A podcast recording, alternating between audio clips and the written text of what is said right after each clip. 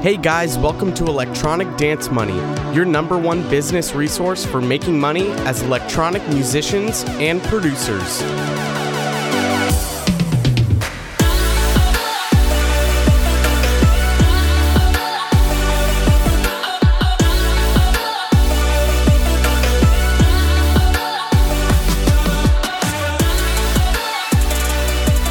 All right.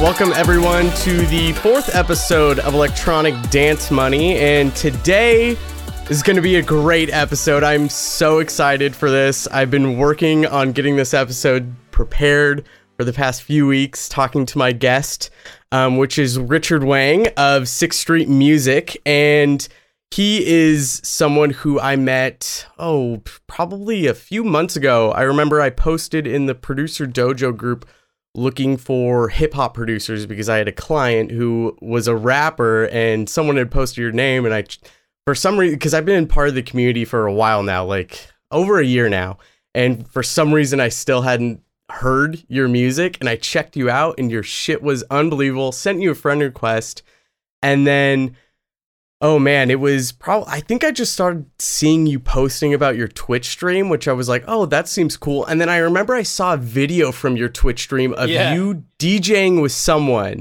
Yes, I remember that. who, who who was that? that was my that was my friend. He goes by DJ Dumpling. That was the first and only guest DJ stream that we've had. But you you tuned in for that one. I didn't. So I didn't tune in. I just saw a clip from it. Gotcha. And I remember watching it, and you were just like, oh, oh, Yep. going nuts over this mix. And I was like, dude, this is sick. and Oh, then man. I saw you post about your stream, I think on Facebook when you were going live, and I decided to check it out. And I was just blown away with what you were doing. Or maybe you even actually, actually, no, I think we were talking and you messaged me and you were telling me about your stream. And I tuned in and I was just blown away with what you were doing because it's it's just great. Yo, thanks. I appreciate that. I mean the the community that you're building within your Twitch, you're very humble with everything you're doing. You bring all these producers in and it's just straight feedback. You're helping these young producers out and what's even better is a lot of the frequent producers that come in every every stream they have a new track. Yep. Like you can progressively hear them get better and better. Yeah. They're taking the feedback that everyone is giving them within the stream. They're growing and it's just phenomenal. I'm having you on today so that we can talk about how producers can utilize Twitch because I think that's you know Twitch is designed it, I mean originally it was designed just for gamers Mhm. to stream Yeah. but now it's become such a bigger thing there's so many different subtopics within that and I think Twitch is such a extremely useful resource for producers to use to not only create content but keep their fans engaged with them Yeah. they feel i mean your fans can get to know you so much more especially when they see you they see you reacting to music Yeah. and they can just see the passion that you have for it which is just so important so that's why i want to have you on today because i think a lot of producers can learn from what you're doing and figure out how they can start to monetize things on twitch and get a step closer to becoming a full-time producer and i mean what you've been doing the stream since january right Yeah. Uh, early February, so the end of January ish, around that time. Okay, so I mean, what six months? Yeah. Not even, maybe Five, five, or six, to six months. months. Crazy. Yeah. And and how many subscribers are you at now? Uh, subscribers is usually sitting between 30 or 40. And then um, I hit like 650 followers, I think, just recently. Um, so, Which is which is which I'm very very happy about, and it's been a crazy journey, just like jumping onto Twitch and um, the whole community and the environment. Such a different world, and there's a whole culture that I didn't really understand about Twitch until I just kind of hopped in. Um, but yeah, man, I'm stoked where it's going, and I'm kind of excited where it's gonna go down the line too. every time that I'm in the stream, you at least get like two or three new followers, and you're streaming three times a week, correct? Yes, three times a week, two hours each time, so six hours a week. Yeah, so six hours and you get a few new followers each time, and then every once in a while I'll see someone subscribe. So I mean that that traction builds, and as you get that fan base, especially with producers who are constantly in there, I mean they become dedicated followers for what you're doing. You become their favorite producer. They're sharing that stream with their friends who are producers, and you just gain those followers and those subscribers. That's over a hundred followers a month that you're getting and I, that's just that's crazy. I appreciate that. Yeah, you've seen it. You've seen it from the very beginning too. Like you, you, you popped in a couple months ago, I think, and then you've kind of seen it as it's grown from like very new to now. I'm like not as new. I still feel pretty new on Twitch, to be honest, but um, I think that it's been cool to see how the channel has matured. You know, I don't feel like a noob anymore. I still feel newish, but I'm not a noob anymore. Well, and you, you can tell how comfortable you are on camera. You're very personable. You're very likable. You're Thanks. yourself, which is very important when you're doing this kind of thing because you need to be genuine and authentic to who you are. Otherwise, people can see through the bullshit and Yes. the fakeness of someone who's just, you know, on there trying to make money. And I mean, there is, you know, a sense of it is you want to be on there and you want to monetize because you have goals of becoming full time so that you can provide more music and art to people. yes. Um, but within that comes authenticity. Like authenticity has to follow if you do want to monetize this kind of thing. Yeah, and I think something like Twitch, um, where it's a live stream, where there are no edits, right? You can't edit anything you say. You can't edit the ums and ahs, and like if you if you fall out of your chair, everyone's gonna see it. Like that's what is really special about Twitch, but that's also the challenge about Twitch as well. Because like you said, you need to be really authentic because like a face to face conversation, you can't really bullshit your way through that. No. Am I allowed to swear on the street or on the? Oh yeah, Okay, cool. oh yeah, definitely. Oh yeah. like, yeah, I wasn't sure if this is a, a PG stream or not, or a Oh no, but it's explicit. It's got marked explicit on all of the all the podcast sites. Yeah. I cuss so much. no, on my stream, it's like a cleaner stream. I try to keep it cleaner just because I know how the internet can get. But yeah, I, on a, in a face to face conversation, it's easy to read if someone's not into it or if someone's energy is low. Um, and that's a special thing about live streaming. People get to really understand your personality and the way that you are without edits, you know, which is really cool. It's very personal. Um, but it's also the challenge. It's a huge challenge too because if you're not feeling it that day, like man, you just gotta you. It is to some degree you have to turn it on when the camera turns on because it's two hours of the camera on you. Everything's recorded. If you say something horrible, like someone can clip that and that could destroy your career. And that's the really uh, that's a double edged sword of live streaming. You know. It can be risky. Yeah. it can definitely be risky. Yeah. For recently, there was a uh, live streamer, and she she was just walking around in L.A. and she made like this joke that was kind of racially charged, and she's also a DJ and producer as well, and that blew up. Someone clipped it. It was like viral on Reddit, and like low key sank her career for a little bit. I think she's fine.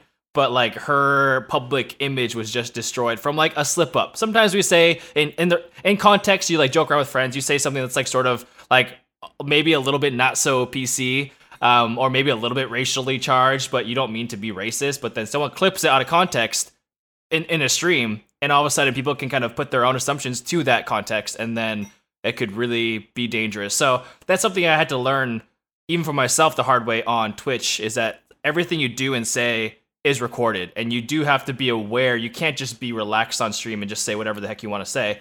Um, you got you have to be really aware. Right, definitely. I I 100% agree with that. I think I think more importantly, you just don't know who's watching or Yes, listening. yeah. Cuz you know, you could have all these fans that love you and care so deeply about you and their full support is with you, but if there's one person who does is jealous of you and doesn't like what you're doing and they see that kind of slip up cuz they're waiting for it to take it and use it against you. Yeah. As fucked up as it is, there are people out there that are doing that and it just it really sucks because people are just their motivations are very weird sometimes. You can you can see it a lot with younger younger producers who are really new um or maybe they're a year in they they haven't kind of gotten over that hump of it's a community you know as musicians we're all here for each other but uh, there are a lot of musicians who are younger who are just they they don't understand the hard work that goes into being a producer especially when you're trying to go full time and that's it's uh, it's unfortunate but it happens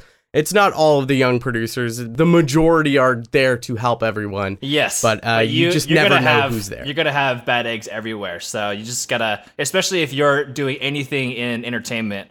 Um, anything successful anything remotely successful yes, too. there's gonna be people who are going to try to take you down in shady ways, but um, I think at the end of the day, your work ethic and your daily grind is going to overcome that. You know. Well, and your authenticity too. Yeah, I mean, right, right. with you know, uh, with authenticity, you just you can't beat that.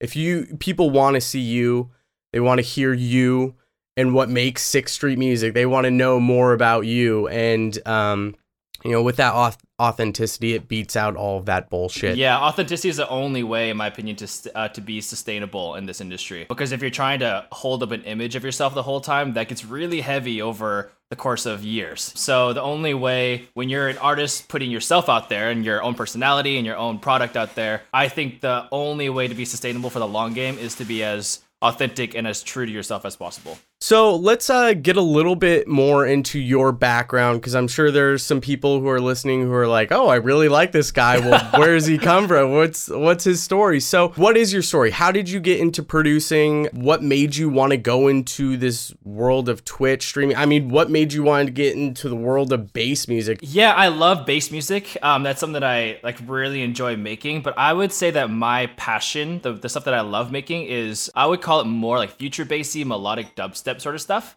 But yeah, like that's that's stuff that I love making, and I love making that music because I was inspired by other artists. I think every single producer has a story where they heard another artist, and then the world froze for them, and they were like, "How in the world did you make that like crazy experience?" You know? And everything stops, and you ask yourself, "This song is something like I've never heard, and I'm really emotionally attached to it." But for me, that that happened a couple years ago. So I'll back I'll backtrack a little bit. I originally went to school as a pre med student. So I went to I went to college um, studying human biology, and the idea was that I wanted to be a doctor after I graduated from from college. I went to USC for school here in LA, and that's why I actually moved from Minnesota, where I'm from, to LA, and now I'm still here now. Halfway through college, I had joined a hip hop dance crew on campus, and I, f- I fell in love with dancing. And I don't know if you knew this, but I've been a full time dancer for much longer than I've been a producer. So my full time gig in LA has been since 2013 professional dancer, professional choreographer, shows Vegas, um, India. Like that's that's been that's been my thing for a long time. So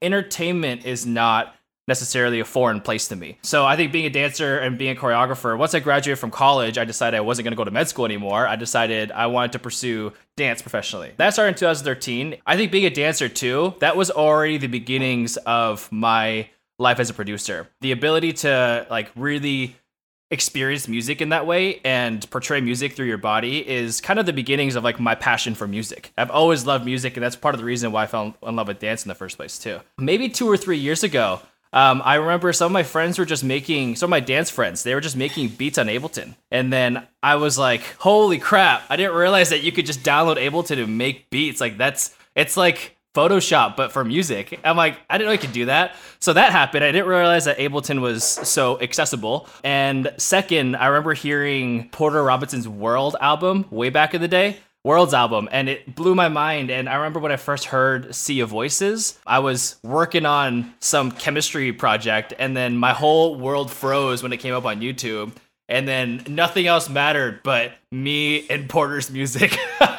Yep. as cheesy as it Oh, was. yeah. Um, or I remember I, I- on, in a separate occasion, I heard "Language" by Porter in some documentary. Oh, that is classic. Yeah, and uh, and everything froze for me, and I was like, "What is this music? I've never heard of EDM before." Right. So that's where my love for electronic music happened, and then I discovered that Ableton was accessible. And I'm like, "Why don't I just download Ableton and just like dink around with it?" So I got a new MacBook Pro, and then I got Ableton on it, and then I just started messing around. And I'll never forget the feeling of when I first um, made this little cutesy beach summertime vibe beat. And I was sat there, I was like, wait, this actually sounds okay. It's garbage. Yeah. But it, it just like the feeling of creating your first song got me hooked. And I was like, I just spent days in the DAW just trying to figure out what these different tools did, trying to create this sound in my head. Um, and that was two years ago. So two years ago was the first time I opened up Ableton and downloaded it. And two years later, I'm still hooked on that feeling. What I'm even more blown away and how I can tell you're going to be such a bigger producer than you are now is that you just started 2 years ago. When you when you hear the kind of music that producers like you who have only been in the game for a couple of years are making and they're releasing, I mean, you can you can just hear the natural talent and it's your music is unbelievable. Thank you. I appreciate that. I can hear the inspiration that you get from Porter in your tracks, and it's just, it's fucking incredible. It's such great work. I can see exactly why Ill Gates is starting to kind of take you under his wing and guide you and it's it's just it's incredible work that you're doing. With the dancing too, I can totally see how when you get started if you're getting started as a dancer in hip hop, of course you're gonna you're to slowly develop some sense of liking dance music just cuz they, you know, with all the remixes of hip hop tracks trying to make things different and interesting, obviously they go together but when you're in the professional dance world, even more so. Do you get a lot of your influences from dancing as well? Like, do you kind of look at some of the tracks you're working on and say, well, what would I want to dance to in addition to want to listen to or mm, choreograph a dance to? Uh, I think it depends on the track that I'm making. So a lot of the more electronic focused uh, stuff that I make, it's it's I can tell what feels good in the body, but it's not necessarily music I make to choreograph to. Whereas if I'm creating like a hip hop banger or like just like some sort of stripped down hip hop beat for a rapper, I know that that beat has to make you want to like really, really dance. So it's like there, there are two different goals there, you know? But I think that being a dancer has given me a, a overall a deeper impression of just feeling music. Um, and that translates in direct ways or indirect ways in my production, you know? and I've I've been like dancing my whole life and um, growing up as well. I like was playing piano and took uh, like drum classes and I played the trombone in bands. So like all of this stuff that are like soft skills when I was growing up, they directly translated into my production. So um, the past two years, um, I think what has helped me a lot is all those soft skills. Um, and two, it's been two years of learning the DAW versus learning music theory and learning how to play keys, like all that stuff, playing keys and stuff. I brought into um, my Ableton DAW experience. You know. Yeah, I, I think that's super important too. I you know when I started producing back in 2013, I remember I I went out, I saved my own money, and I got a piano teacher because I realized how important that was to have that music theory background, knowing my keys, knowing how to improvise on the piano so I can sit there and just play whatever. Knowing what I know now, I just wish I would have been put into piano lessons at a young age and it's not at fault by my parents whatsoever. When I was young, I I was in every single sport yep. and I quit every single one of them within the first week. I was very stubborn. So I don't blame my parents for not putting me in piano yeah. because I guarantee I would have just wanted to quit. But you know, now that I'm in music, I wish I would have had that and definitely like if and when I whenever I have kids, I'm definitely putting them in some sort yes. of music theory piano just because I think that's very important to get that sort of musical impression at a young age and understand how music works because you know music fuels life. I think of a world without music and it's a boring colorless world. It sucks. Yeah. No, I feel you. If I were to put my kids through anything or tell any newer producers, um, like two instruments to pick up, it would be the piano and percussion. Any sort of like drum kit, any sort of if you just play like snare drum on the drum line, but understanding rhythm and understanding a piano roll, like just how to read the keys, that's like directly translatable into any DAW. Right. It's extreme. It's extremely important. And you know, I I never learned. I mean, when I was real really young, I was in band. I I played trumpet when I was in band in like 5th to 7th grade or something and that's when I knew how to read music. I don't know really know how to read sheet music anymore, but you know, nowadays I don't think that's as important. I think if you're a producer, if you can just really learn your keys and how your keys are structured, you're not going to be I mean, unless you're getting into like you want to eventually write an album that you compose into an orchestra. But I mean, even then, you could hire someone to write it into an orchestral piece. You know, learn your keys. If you're a younger producer and you're trying to get in the game, if you just learn your piano keys, understand how your hands should be placed on the piano, like you said, understand the piano roll. I mean, you'll be solid. You'll pick it up fairly quickly. Yeah, you skip years of production if you understand the musical aspects. Because there's understanding how to make music and then there's understanding how to work the DAW technically. There's two different skills there, right? So if you're able to develop any sort of skill with understanding music, whether it's vocals, percussion, or melodies or harmonies, like that is all soft skills that translate into the DAW.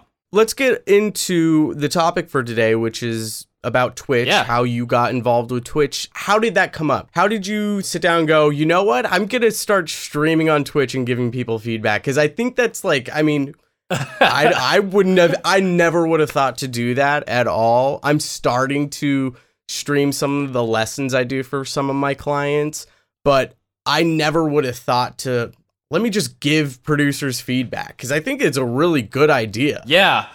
Yeah, that okay, so it started as something very different. Um so there is a streamer that I used to follow. No, that I still follow. Her name is Jana and she is um like probably one of the top music streamers on Twitch right now. She's been on the front page a couple times.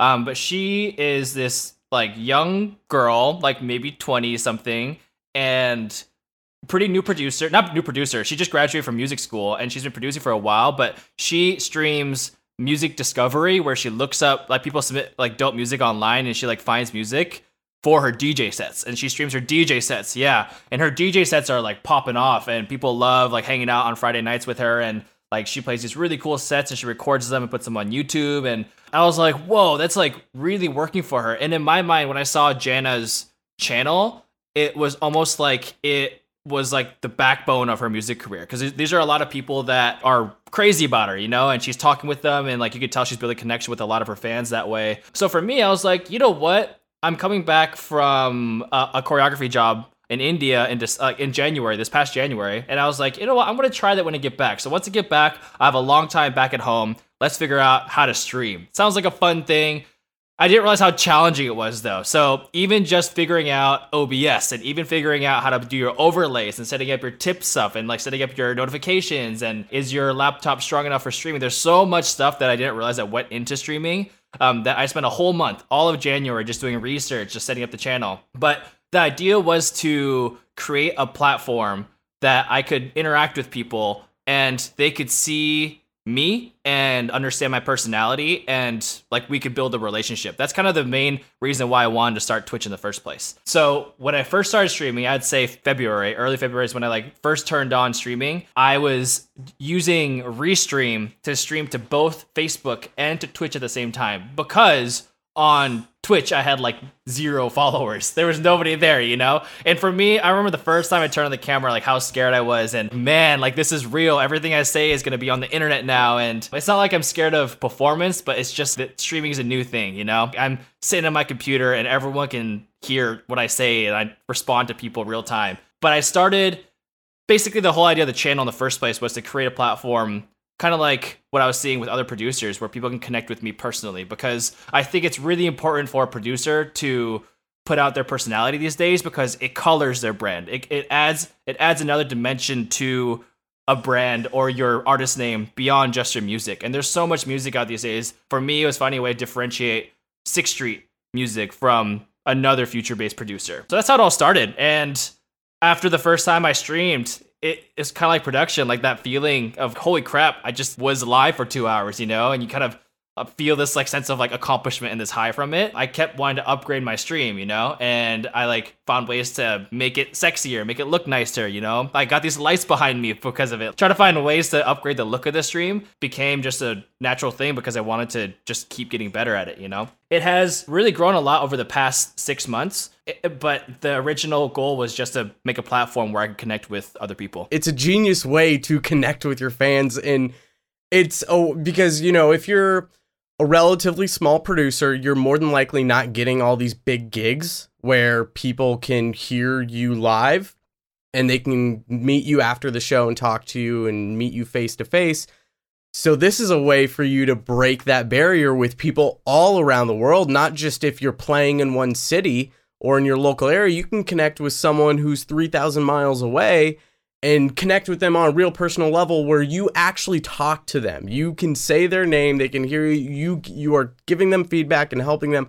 That's so important to build that community and it, it helps build trust too. So people trust you in what you're doing as a producer and they're more willing to support you and go head over heels to help you out in your career, which is very important. Yeah, I feel like I feel like there's something about creating if you are somebody that they like you as a person, they're much more likely to support your product or your music. Oh yeah, you know it's it's brand trust. It's completely yes, yes. it's all about brand trust. And in order to do that, I mean, the, this goes into what we were just talking about before: authenticity. If you have that authentic viewpoint and you share that with the world and you're open to people, uh, they they crave that. It's just like with podcasts, man. Podcasts are another medium of people can hear you, they learn from you, and they understand you and your personality so much more rather than if you read an article. You know, if you if you hear someone talk and have a conversation with someone else for an hour,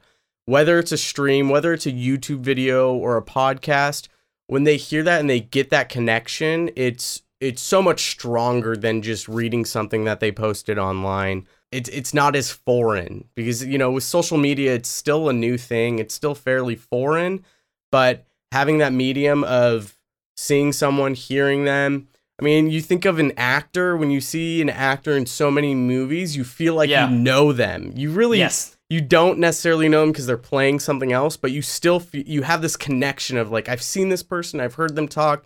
I feel like I could get along with them. Yeah, I think it's a. I think it's really about that facial recognition. I think podcast is great too because it's a. It's a. It's informational. It's the person's voice, but um, like you said with movies and with streaming and YouTube videos, even on like Instagram, the the content that people connect with the most are faces. People are looking for, I think, this day and age, not only products that make them happy, but also connection with people over the internet. So I think that's why streaming so powerful is that you see their face and their reaction as well. And that says a lot, even without saying any words, as well as their words at the same time. So I think that the medium of video or just live streaming is such a powerful online content tool, you know? Branding yourself is such an important thing because you don't want to be like every other Twitch streamer. You want something that differentiates yourself, and you've done such a good job at this. I it's mean, so funny because I don't even. I in my mind I'm like, man, I could be doing a better job, but I would love to hear your side. it's it is so interactive, so much fun. Everything you do in it.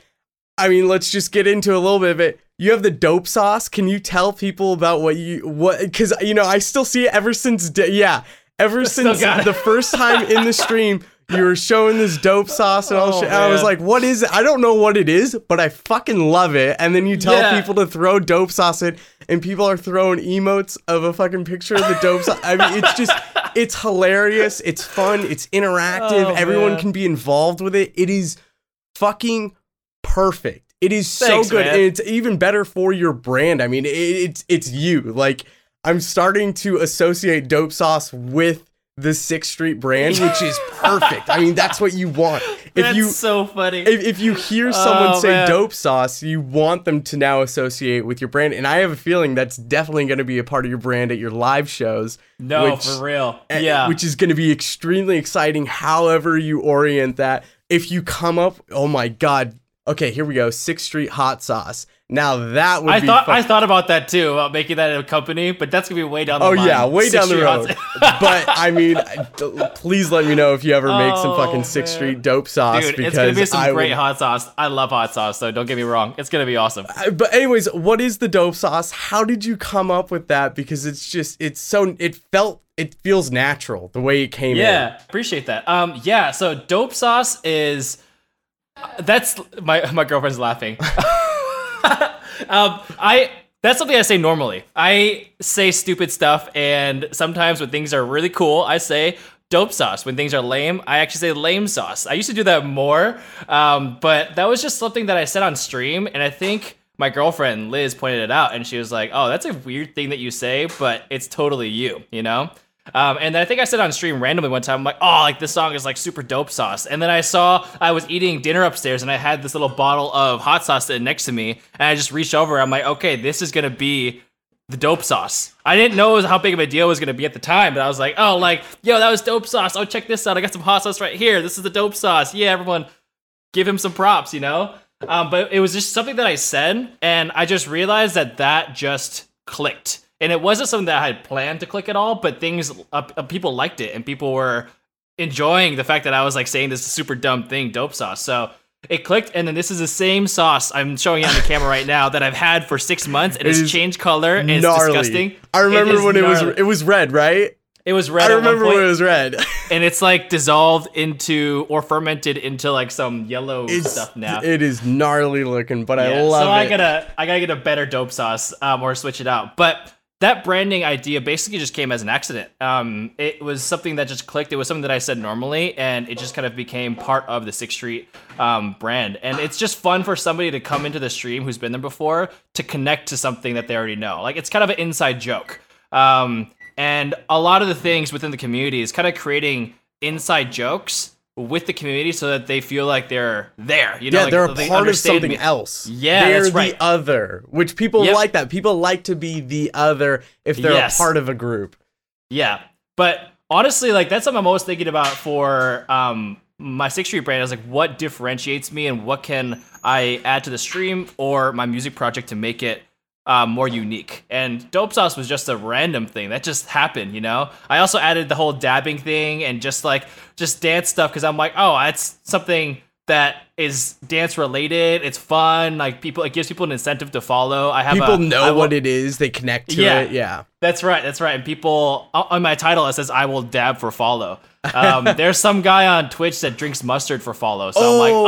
oh, that's a great idea, but not mustard. But what can I do instead of mustard? Let's dab instead, which is totally not the same. But why not? And then people sometimes they'll fall and they're like, wait, you forgot to dab. Like I'm like, oh my bad. Like Let me dab for for you real quick. yeah, yeah, yeah. It's just like a fun thing, and it just makes it just kind of shows that I don't take myself too seriously. Um, but it's just a pattern of recognition that people recognize and it can expect from me um, on my stream. Yeah, so I think I think that's extremely important for people to take away is if you can find something unique about you and how you can apply it to your stream. Like I said, I associate dope sauce with Sixth Street music That's now. so and, funny. and I definitely think it needs to come, something like that needs to come naturally. You can't really Yeah. force it. I mean, obviously, if you have something that you you maybe your group of friends recognizes you for, that's natural. You can apply that to the stream, but I don't think you can just try to take take something like yours and you know reverse it with something else. You know, some sort of other sauce or juice or something. yeah, yeah. It, it- you know, that's a little too forced and constructed. It's got, I mean, the way it came out with you naturally, I think that's extremely important. And that's how people should try to follow that sort of formula. Don't force things out. What, how long were you streaming for before you added dope sauce in? like a month. Yeah. Yeah. So- it was just something that like I started saying, and then like I think someone pointed it out to me, and I was like, oh, why not just make that part of the stream? I think it's just like finding those patterns that make you interesting, and then making it intentional to add those patterns into your public personality. Like for example, um, on a lot of YouTube. Uh, couple videos, they will have an intro saying that they always say the same thing every single time. It could be as simple as like, "Oh, my name is that. My name is that. Welcome to our video. Pound it. Like that. That could be the branding thing for a YouTube video.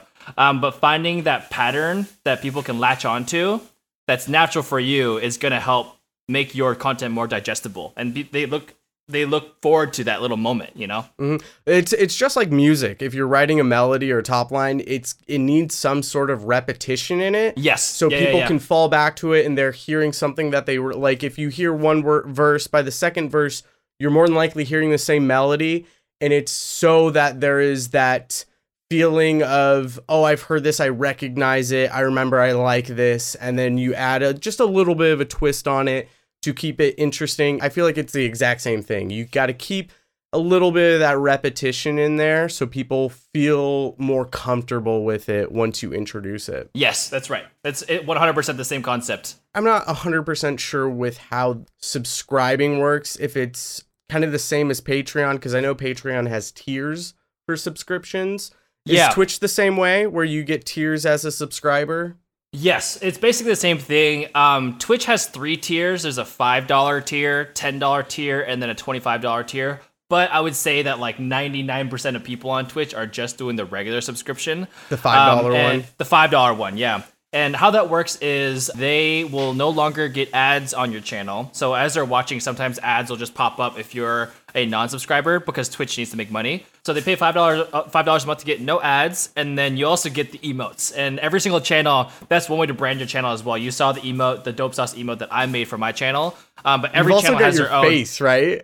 Yeah, you can make your own face. You can just have like hilarious things. They're usually like people's faces, like the streamer's face, because it's personalized, you know. But you get access to the emotes of that channel for that month that you're a subscriber. So um, they pay five dollars. Twitch takes half of it. Um, so I see two fifty of that per month, and it's not a large sum of money, but for a lot of people, like they have over a thousand subscribers. Like that's over two grand, just like that. That's two twenty five hundred dollars a month just from subscribers because like people want to see you. They're paying for your content. That's people's entire bills for a month. If Yes. you can get to that point, 2,500. which and that's exactly why I wanted to have you on this because I have no doubt in my mind that in the next couple of years you'll probably be full time just from your Twitch, just because of how fast it's growing, and that's why I wanted to have you on because it's it it's possible. If you if you play your cards right if you brand yourself well enough if you're likable on camera you can make twitch happen. It- first of all it's fun as hell.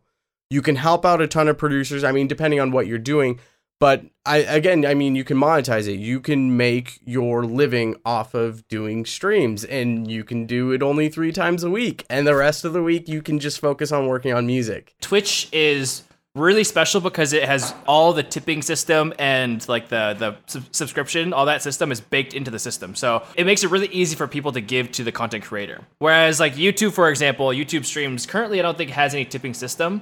Um, so like people can watch live streams but you have to tip through a third party system. So it's not as streamlined. Um, whereas in twitch is all part of it already where people are able to tip if they want to and you're able to give them perks if they tip or perks if they subscribe or whatever it is. It's all in twitch you know people pay for convenience. They want that. Within the tip system, you're more likely to get that reward from a fan or subscriber if they're able to just do it all in one screen, still watch you as things go on. They don't have to leave the page People don't want to have to do that. and they can see a little notification pop up on the screen like th- their tip or subscription affects the stream which is like a really cool thing for a lot of people where they can like actually add yeah they're like oh your name pops up this person has subscribed and then i'm like yo thanks so much you do my little subscription dance and call out their name it's just fun for people you know Right. You play you play a Snoop Dogg track when people Yeah. uh, when people subscribe, right?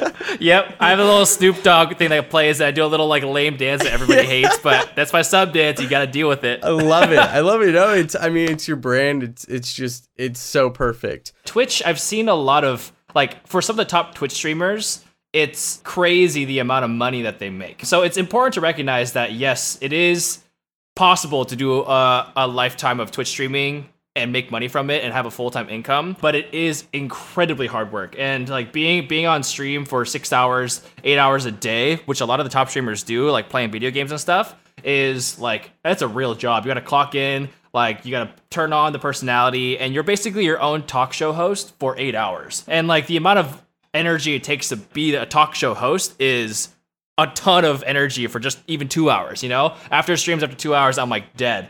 And I would also want to point out that Twitch is largely a very niche audience. And even my audience, which is producers and musicians and singers, that's a niche within a niche. Like there's a like Twitch is not a mainstream thing. YouTube is a mainstream video platform, you know? Like there's way more people that understand like, who know YouTube than Twitch even Instagram live streaming is technically like more popular than Twitch live streaming. It's important to recognize that Twitch is, for one, very niche audience, and for two, largely boys. I would say 90 to 95% of the viewers on Twitch are dudes. Yeah. Um, so as a guy streamer, I need to be offering something that's really, really valuable for people and really entertaining for people to want to uh, tip or subscribe to my channel.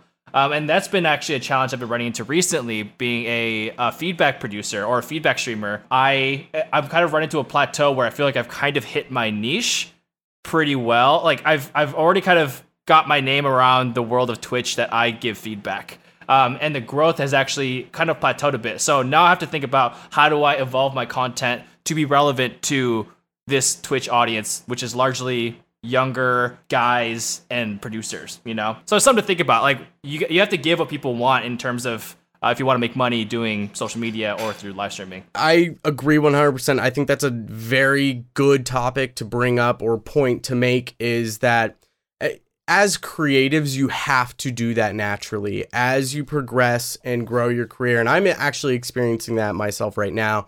I started my studio July of 2018, so it's almost been a full year, and I just figured out all of my branding stuff about two months ago, three months ago and I'm hitting this stage where all I'm doing is creating content now. I'm just writing articles, I'm posting tips and tricks on my social media pages. I've started this podcast, um, I've got an email marketing list. and they're all focused on helping producers and helping them grow themselves within their studio. And I I'm experiencing the same thing where I'm starting to hit this point where I go, okay, starting to do a lot of content. It's building up. There's a lot of things I need to do, but I need to make sure I'm staying on top of my toes. How can I provide more value? How can I do things a little bit differently than what other people are doing? And that's a natural progression. Everyone plateaus at a point, and you have to figure out how you can take that and evolve from that. If you are able to do it successfully, you one, you grow bigger. You grow so much bigger. I guarantee you will almost double your following from that. But not only that, you brand yourself even more. You get niched down into who you are. People start recognizing you as you a lot more than before. Because before, people are still like, well, who is this person? And they're almost they're comparing you to someone else. And once you get to that evolved point and grow past that, they start seeing you as being something completely separate and different from everyone else. And it's it's important to get past that growth point because once you can get over it or not growth point, but um I guess it's a growing pain that you have to experience and get over. And once you do, I mean, the success just becomes even bigger and bigger and it starts to become a lot easier to develop new content or even to apply some things that other people are doing to your stream but making it more about you and more original to what you're doing and what your brand is. I feel like a lot of uh, what my stream has evolved into, like you said, it's a lot about finding things that have worked for other streamers that have like like tuned in for their stream. like, whoa, that's a really fun, cool idea, and how do I make that my own? And that's the same with like any sort of creative passion, even with music. Like you hear something in music, you're like, what in the world was that bass sound? You try to recreate it. Like find something that's working that you find entertaining in a different medium and try to make that your own. So I totally hear you in evolving. This is uh, my li- my listeners are gonna fucking hate me for this because I brought it up almost every single episode now. Have you read "Steal Like an Artist"? No, I've heard about it many times though. You get it? I, it's like seven or eight dollars on Amazon. I think I've said it every yeah. single episode now. It's exactly what we're talking about, and yeah. it's all about how to steal like an artist because every artist steals and it's not necessarily quote unquote stealing. It's you look at all of these different inspirations and all I mean if you take 10 or 20 artists and you take one little piece from each one of those artists and you put it into one thing, it's now something completely new and original that you've created. Yes, that's and that's right. important and it's okay to do yep. that. And there's this bad yep. stigma that you can't do that, but it is every artist does it. You'll hear it everywhere. You'll hear tracks that remind you of other tracks. Well, I guarantee you that producer got inspiration from that other one and might have stolen either a sound or maybe one or a few notes from a melody and they just heard something in that. And that's yeah, fine. they heard yeah, something in that fine. that they thought they could do something to create something else. Uh, it's very yes. important. Um, and yeah. I, I'm even I'm starting to have to look at things like that. I go on Instagram for a lot of my tips and tricks, I'll go and look at a lot of the hashtags I post about, like mixing tips or producer tips, and I go in there and I have to find topics to post about, tips to give out, and it's it's a lot. It's very easy to go in there and look through stuff and be like, "Oh, I didn't even think about posting about this or talking about this kind of tip, but someone else posted about." But it kind of yeah, I'm like, it. "Oh shit, yeah. I could talk about that." And you know, I'm not yep. going to steal what they talked about, but I'm going to take the topic and go into other details that they didn't talk about that I can help producers apply to their content or their tracks. Yeah, I think a lot of producers feel like this guilt about taking someone's samples or like taking someone's idea and like evolving from that when in actuality, I feel like that guilt blocks people from just creating music, you know? So I'm like, I think often producers will trip themselves up the most when you could just be inspired and create something that starts in that direction, but by the end, often your music or product is totally different. Like your tips, like like your podcast, like or like my stream. Totally a bunch of ideas that are inspired from other places, but call it inspiration and not stealing. Because the second you call it stealing, then you start to like get on your own case and get it in your own way. I'm like, whatever. It's definitely. I, I 100% agree. Yeah what do you recommend a producer do if they are interested in getting involved with streaming on Twitch? If they want to, you know, whether they want to show, maybe they produce one track a week and that's what they're streaming for four hours or something, is them producing a track. How, what, what steps should they take to get involved in that? And how do they get started? Because I think that's, you know, that's the next step to talk about. Is we've talked about how to brand yourself, how to be likable, things you can do to differentiate yourself, but what what steps do they need to take to start that journey of getting involved on Twitch? So, I think there are two things that I would recommend. The first is finding your niche product, and the second is the technical aspect of what it takes to actually start streaming on Twitch. I'll start with the niche product because I think this is more important. I think often people will jump onto Twitch and think that if they just spend a lot of time on Twitch and just like either play a game or if they just like sit on Twitch for eight hours a day, that is going to net them people who care about their product. But I've actually found that spending less time on Twitch with a more focused product will get more people interested in actually following your channel and following what you're about. I've heard of so many like horror stories on Twitch where people will be streaming for 2 years straight, full-time streamers, they dream of doing it and they're playing like Fortnite for like 8 hours a day, hammering away, but like what makes that stream different than just watching Fortnite on YouTube, you know?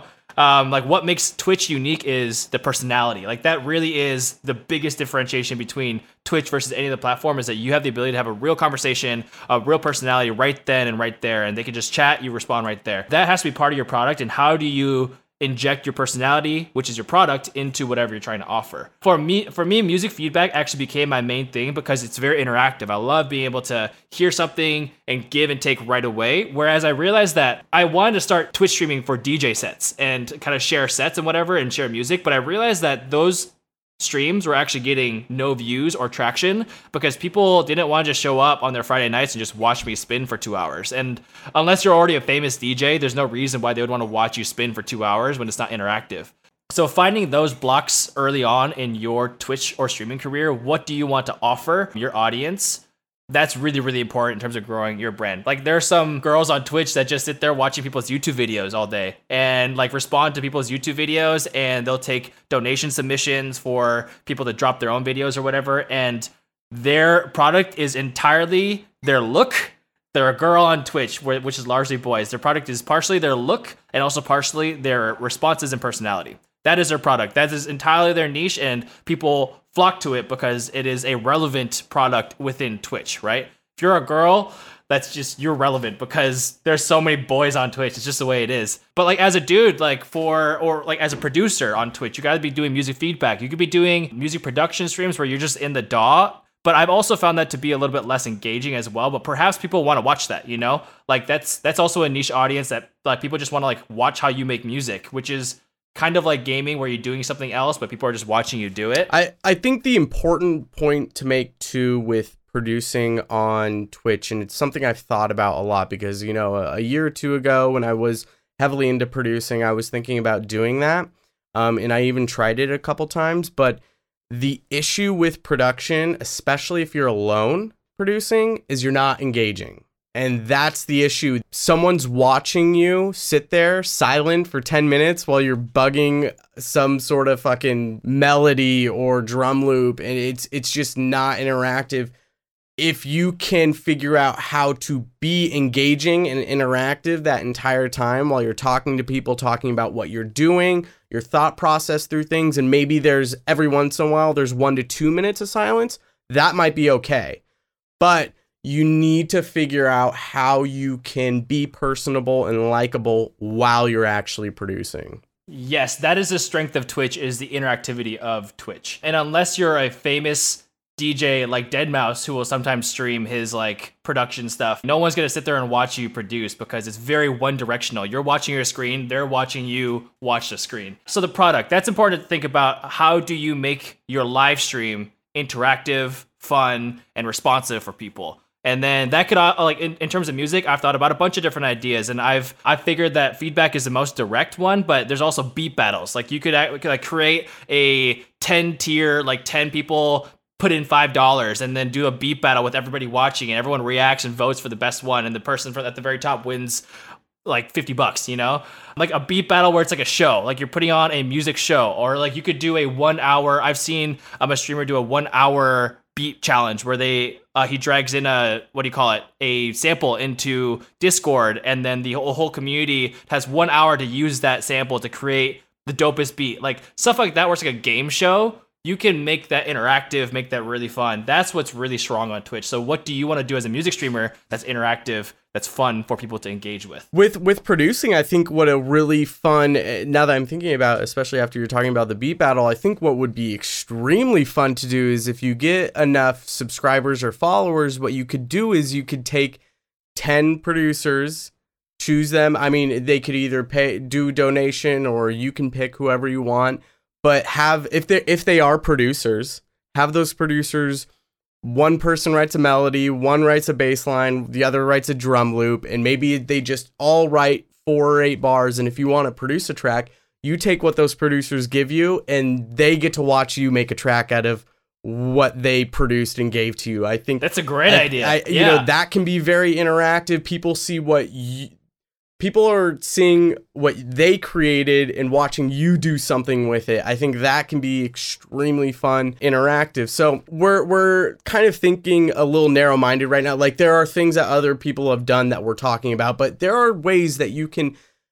step outside the box try to think of how you could take something like that maybe you do some if you have live synths you could do something with that because that can be a lot of fun if people are Eh, you know, especially if you have like an analog synthesizer and you're making some wacky ass sounds, that can be a lot of fun. People can be like, "Whoa, this is some crazy fucking shit." And you can you can even offer that to, you know, once you've let's say you've created some sort of patch and you record the sound, you can actually offer that to your subscribers. So you're offering free content out and they get got to watch you create it and you can teach them how you created what you did. So there's a lot of things you can go into with that. And, you know, a lot of what we're talking about right now goes exactly into the third episode, which was about how to brand yourself as a producer. And um, you mentioned, you know, niching down to what your audience is. This is exact, you know, the I had my buddy Alberto on the last episode, and we talked about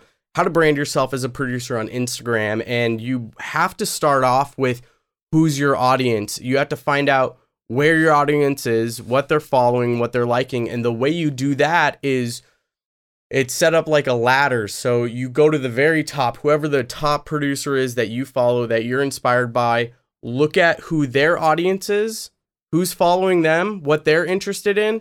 Now step down the ladder, who's someone below that producer, find their audience, and then step down below that producer as well until you get someone who's a little bit like let's say you have 500 followers on Instagram, find someone who has 5,000 who if you've walked down the ladder has the audience that you're looking for. Now, what do they like? What are they following? Now you know what you need to post about. So you can do the same thing with Twitch streamers. I mean, if there's a really big Twitch streamer that you like, you work that ladder, find out what their audience is interested and just keep walking it back and you can figure out what your audience is and with that, you can figure out what it is you can do on Twitch to attract that audience and get people in the door. Yep, that's 100% right. Yeah, that's a really good way to learn how to brand yourself and kind of work your way up. See what's working for other people and you don't necessarily have to create a whole new road, just like see what's working for people and make it your own. Yeah. Most importantly, Rome wasn't built in a day too. So a lot of this like we're talking about a lot of this shit is hard work. It takes time. But if you're dedicated enough, you will come out on top. I mean, you you just need to be dedicated and want it. Yeah, and be be really critical in terms of how you look at the social media atmosphere and adapt to that because it's changing so fast and the market's always evolving. So one thing that is working might not always work a year from now, but as long as you're putting in that daily effort and you're critically addressing how people's attention are going and in terms of what is working what's not working then you can adapt and change really quickly. I think the best producers in terms of marketing are the ones that are able to adapt quickly see what's not working cut it off quickly waste no more time there and go to where the attention is. The second thing i was talking about earlier in terms of starting a, a twitch stream is just the technical stuff. Technical stuff is simply you need a computer that has the power to stream at least at 720p normally streams are at um, 1080 but 720 is what i have to downgrade my stream to because I'm just on a MacBook. So with the capturing of my music from my computer and the camera and all the different random effects and gifs and stuff like that on my screen. Um, my computer is like pretty maxed out in terms of CPU. It's running at like 80% the whole time during my streams. So getting a computer that is a, a strong computer and then also any sort of like webcam is super important for Twitch. Like you don't want to stream on Twitch if you don't have a webcam. You got to have something that shows your face and then any sort of decent microphone. So mine's a hundred bucks, but any decent-ish microphone. It could be a USB microphone, but that just increases the quality of the audio on your stream. But anything to kind of upgrade the look or the audio on your stream, you don't need to spend a thousand bucks on a microphone. Like a hundred dollar microphone is probably going to be fine. But technically, you just need OBS, like as a software. It's free. It'll push your video onto. You can put it on Facebook. You can put it on Twitch. You can put it wherever you like. Um, but that's your streaming software. You can do lots of cool things with OBS. And even in Twitch. In Twitch you can do overlays and stuff too as well, right? Um, all my overlay stuff comes from Stream Elements. So all of the extra notification and stuff and all the little like fun little eye candy that's on the screen, that's all from Stream Elements, and I've had really good experience with them. So yeah, that's honestly all that you need. Just figure out how to use all that stuff, and then you got yourself a stream. But streaming, like like we're talking about, it's really about finding a product that works with people and something that's enjoyable for you um, and it's got to be fun. And like that's the only way it's sustainable is if it's fun for you. If you're not having fun with it then you're really like forcing a stream and it's not fun. Yeah it, that goes into authenticity. I mean if you're not having fun you're not being yourself you're not being authentic and that's not gonna you're not gonna be able to monetize.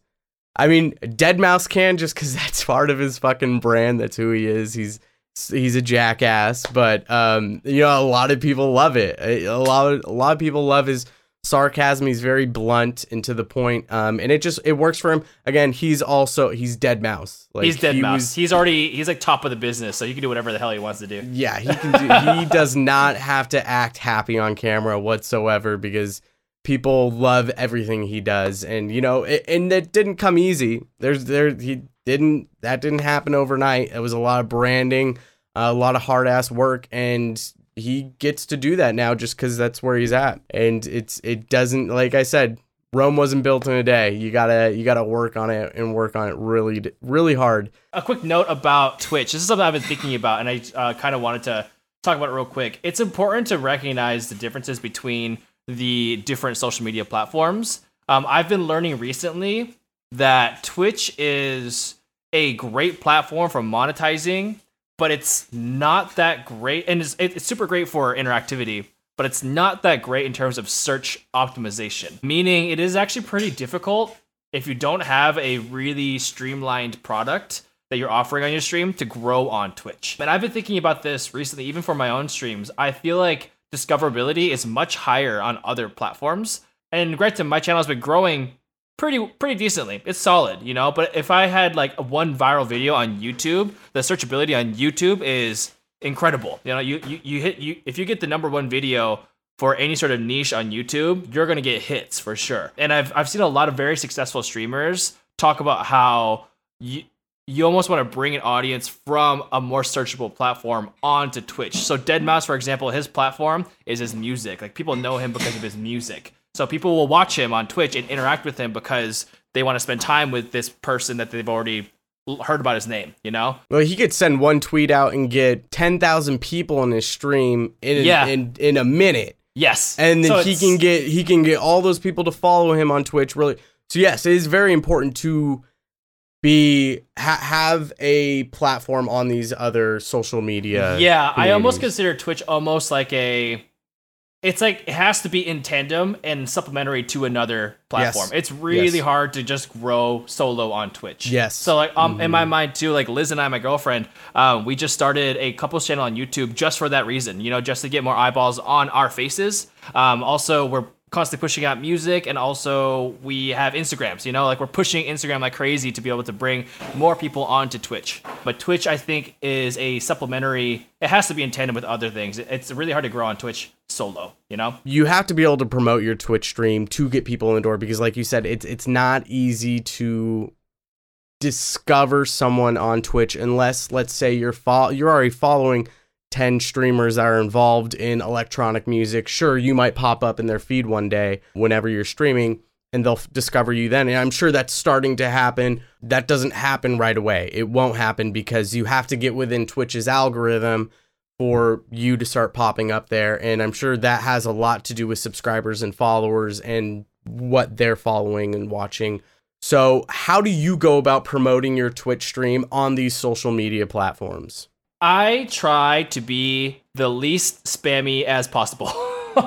yeah, I think it's it's really easy to be like, hey, because I stream three times a week. It's really easy just to post three times on all my social media platforms, like, hey, I'm streaming. The way I do it now is I will clip the best parts of my Twitch stream and my reactions and I'll post those reactions on my Facebook or my Instagram story or whatever, just to get people intrigued about like, oh, he's like actually a Twitch streamer, like he's actually doing stuff on Twitch. And it's a lot more visual. It's a lot more fun than just getting a little tweet that says, "Hey, I'm live. Come check, come check me out." You know.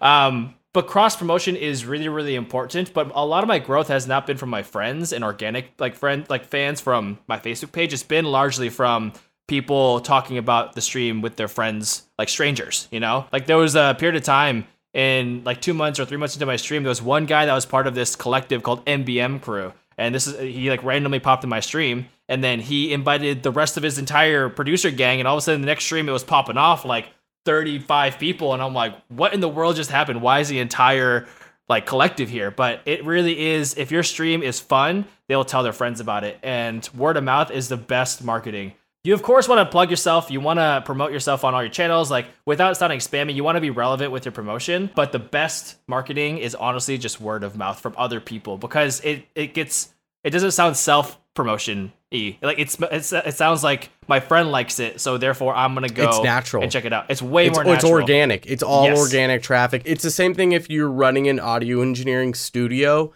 You don't make your money off of doing a bunch of cold outreach and reaching out to a bunch of producers who don't know you. You make your money by building relationships with your clients and them turning into a referral machine for you. yes They go Yeah, off yeah, and tell your producers, "Yo, I'm working with this mixing engineer. He's so awesome. He goes above and beyond. He's really nice, super cool guy. Uh, go check him out. If you got a track that you need mixed or mastered, go go here. That's how you build revenue and how you can actually go full time as an audio engineer. Is it's all based on your clientele base turning into a referral machine.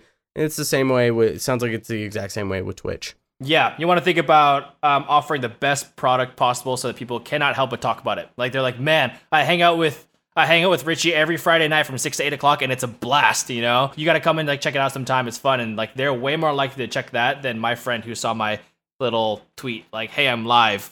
yeah, I I think it's extremely important to do a clip too. Like I really I really fun, like yeah. seeing those because I'll I'll see those pop up every once in a while, a clip from the last stream or something. And if I missed a stream, I get to see like the coolest highlight.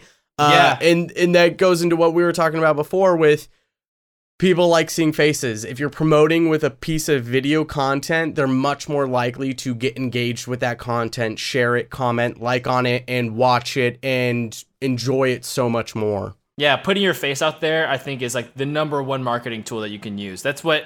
It, that is your brand is your face and it doesn't necessarily have to be your face it could be a mask you know but if you're streaming on twitch it's probably going to be your face like use your face in all your promotion anytime i post about like any sort of music related thing i always put a picture of my face with in like a headshot or something that looks nice because people people are scrolling down they see my face first and they see me smiling and like happy or excited about something and all of a sudden they read like oh my ep got number whatever on beatport. And like that's more important news but they don't care about the news until they see your face. Let's get a little bit into the topic of about the community you're building because that is so important with becoming successful on Twitch is building this sense of community. Again with the repetition of things that you're talking about within the stream branding um and then when you're going live so you you know you're going live three days a week every sunday tuesday and friday at 6 p.m uh, pacific time. That's very important. So you have that repetition within your schedule of streaming the repetition of things that you're talking or doing within the stream for branding with the dope sauce and dabbing and all that and with this builds this sense of community where people know when to come onto the stream. They know exactly when you're going to be live. They know what to expect and they're super excited about that. So you start building this community and you decided to go the route of creating a discord server which i think is just fucking great. More producers need to do it because it's a great way to build a sense of community. People can talk to each other within the community without you having to be involved but they're still within your server so it's still almost branding you and yourself i just love the sense of community that you're building so how did you come up with the idea for building a discord server Um, Discord. So that is kind of like what we're talking about, stealing like an artist. Um, where I saw a bunch of other streamers who are way more successful than me, and they all had Discord servers, and I don't, I didn't really understand why they had it, but I'm like, I should probably have one because they keep inviting people to the Discord server. So I just made one, and I had no idea how to run it. I had oh just one channel in there originally, and uh, there was this one guy who popped up in my stream early on. His name was Kagune. And he was like, "Hey, I saw your Discord server sucks. Do you want to make it better somehow? Like, I can make it better for you. I'm like really good at Discord, so I'm like, please take it and run with it." And then he created like all these different bots and like this welcome system and stream notifications and stuff like that. And he created all these. The level up system's badass. Yeah, I had no idea that. It's so cool. yeah, it, it doesn't do anything. It just makes you feel good, like leveling up. Yeah, it's interactive. it's just it's interactive and I love it. I'll level up and I'm like,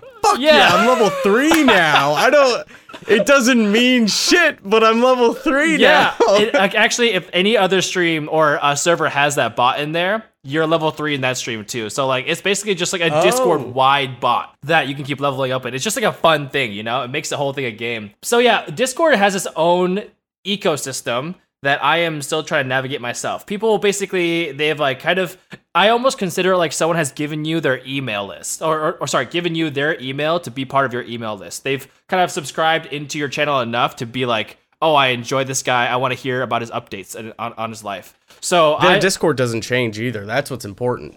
Yes, Just that's like an right. email. Um, yes, that's right. So it's like their Discord, and if I do want to do a big blast to all the people in the Sixth Street fam, I just do a at everyone, and then everybody gets a little notification that like I am going to be late for my stream or early. I can talk to everybody, you know. So it's, I'm essentially treating it like an email list, but it's a very special email list because, like you said, there are different channels for feedback, different channels for conversation, and that is something that I'm still trying to grasp in terms of like how much do I try to connect with people on the Discord. I think people are willing to, but even I haven't totally tapped into how much you could actually do there, you know? Because if people are spending a lot of time in the Sixth Street fam Discord, then they're like kind of they're they're reminded of Sixth Street every single day. If I'm talking to them every single day through this medium, like they're having a connection with me every single day. And that's important for just repetition and kind of establish that relationship. Mhm. It's it's building a community, and that's what it's all about with your fans. Is you, you got to build this sense of they're part of this bigger group that other people aren't a part of, and they they feel special in that group. Especially if they're interacting with the producer that they're a fan of, and they follow and they want to learn more about. Um, and especially if they want to learn more from you, it's important for them to feel this sense of connection and pride when they get to work with you and interact with you within that Discord server and while you're streaming. Yeah, and I think it's so cool whenever I see a little notification that someone's like sharing about their weekend or sharing about their life in the Discord server. And I'm not even like my Discord server is not like popping off like some other people's. I'm like sometimes I, I go to a server, people are just hanging out all day in the server at other streamers' discords. But for mine, whenever I get a notification that like someone's just sharing about like how they got kicked out of their house or like someone shared about like man this is like i just created a new song i'm so excited to share it and they just wanted to tell the community that i'm like whoa this is actually like a place where people want to come and post stuff you know um, and even that still blows my mind and it's really cool to see how it's grown to that point Yeah, it's awesome. I, I, I really love it, man. I love what you're doing with the Discord server. I love what you're doing on Twitch. It's just it, it's all so great. It's and, and I can just I can see it being wildly successful. I, I have no doubt in my mind that this is something that you could definitely go full time with and uh I'm excited to see it expand even more because I have a feeling it's gonna it's gonna blow up fairly big. It's gonna be a lot of fun too to see it. Yeah, I appreciate that. I think the uh, the bread and butter of my stream is to be feedback, but I've been thinking about like taking it on the road because I travel for choreography jobs and whatnot. So like if I go back to India this year for the job, like I want to get a Wi-Fi system and IRL stream, just me walking around India. Like all of a sudden you open up a whole new audience to your face in your stream that like they they're like watching a travel stream now, you know.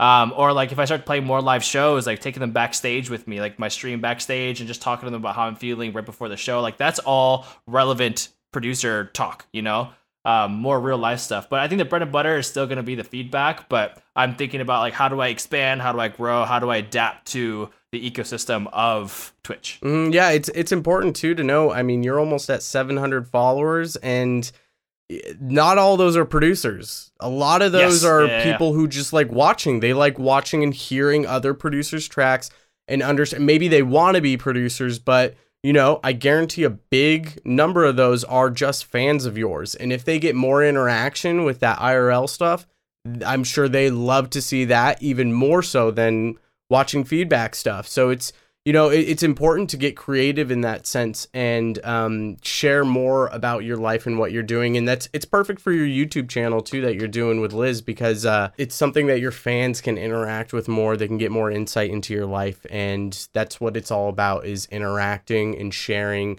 your journey with those fans. Yeah, that's right. It's like this whole this whole process and this whole like journey is being documented and people get to see the development of you as an artist not only with your music but also with your life as well and i think that's really really important Awesome. Well, uh, do you have anything to plug? I mean, obviously you want to plug your stream. Do you have any? I know you just had an EP that released that you're a part of. Are you playing any shows soon? yeah um so the artist project that i go by is called six street with the number six 6th space street um and these days i'm actually really hoping to um, grow my spotify um, account so if you guys look on apple music or spotify you can find sixth street on um, all of those platforms and i just released a official remix on friday to my friend daniel simmons track guard um, and i'm really really happy with how that one turned out and yeah that's, It's that's been the main Fucking unreal, dude. Thank you, man. You sent it to me. that. You sent it to me last night. I was like, let me go fucking buy this shit. I bought it. I just went straight to your track. I was like, whoa, holy shit! It's That's like it's my a vibe, like festival, future bassy chords. Like I'm a huge fan of that stuff. It's so. a banger. I need to connect you with my buddy Noah Neiman, um, who Yeah. does future bass stuff and um, uh, very similar to the things you're doing. I think you two could fucking make a banger of a track. dude 100% connect me. Yeah. um but yeah if you guys want to check out my music it's going to be on spotify or on apple music. Look up sixth street. And i'm working on a new ep with my friend leo. He's a phenomenal singer. And probably releasing that in the next month or two. So yeah i'm really really excited to keep making more music and keep sharing yeah the twitch stream if you look up uh sixth street music with no spaces um, it'll pop up on there if you guys have any tracks that you guys want to just send in for feedback that's the place to check it out i am online sunday tuesdays and fridays at 6 p.m pacific time for two Sweet. hours Sweet. Awesome. Well, thank you so much, Richard. I appreciate you taking the time. And uh, yeah, we'll have to. I, I can't wait to go back in the stream tomorrow and we can hang out and listen to some good tunes because it's it's always dude good i just want to say thank you for for having me on the uh the podcast and whenever you're on the stream dude you always are giving the best advice and i'm like yes envious audio is here like we're gonna have a good stream because you're there so thanks for being there man Hell yeah, man. Thank you. I appreciate it. All right, well, you take care, dude. all right man much love talk to you soon All right, guys, thank you so much for tuning in to this episode of Electronic Dance Money. I really enjoyed making this episode. It was a ton of fun. As always, you can head to enviousaudio.com slash podcast to check out the show notes. I'll put up all the links to Richie's social media profiles, his Twitch stream, his Spotify account. You'll be able to look all of that stuff up there and everything else that we talked about in the show. Feel free to email me, podcast at enviousaudio.com. Let me know what you think of the show. There's any guests you'd like me to have on, or if there's any specific topics you'd like me to talk about. Again, I would really appreciate it if you headed over to Apple Podcasts and went and rated, reviewed, and subscribed to the show. Thank you so much, and I'll see you guys next time.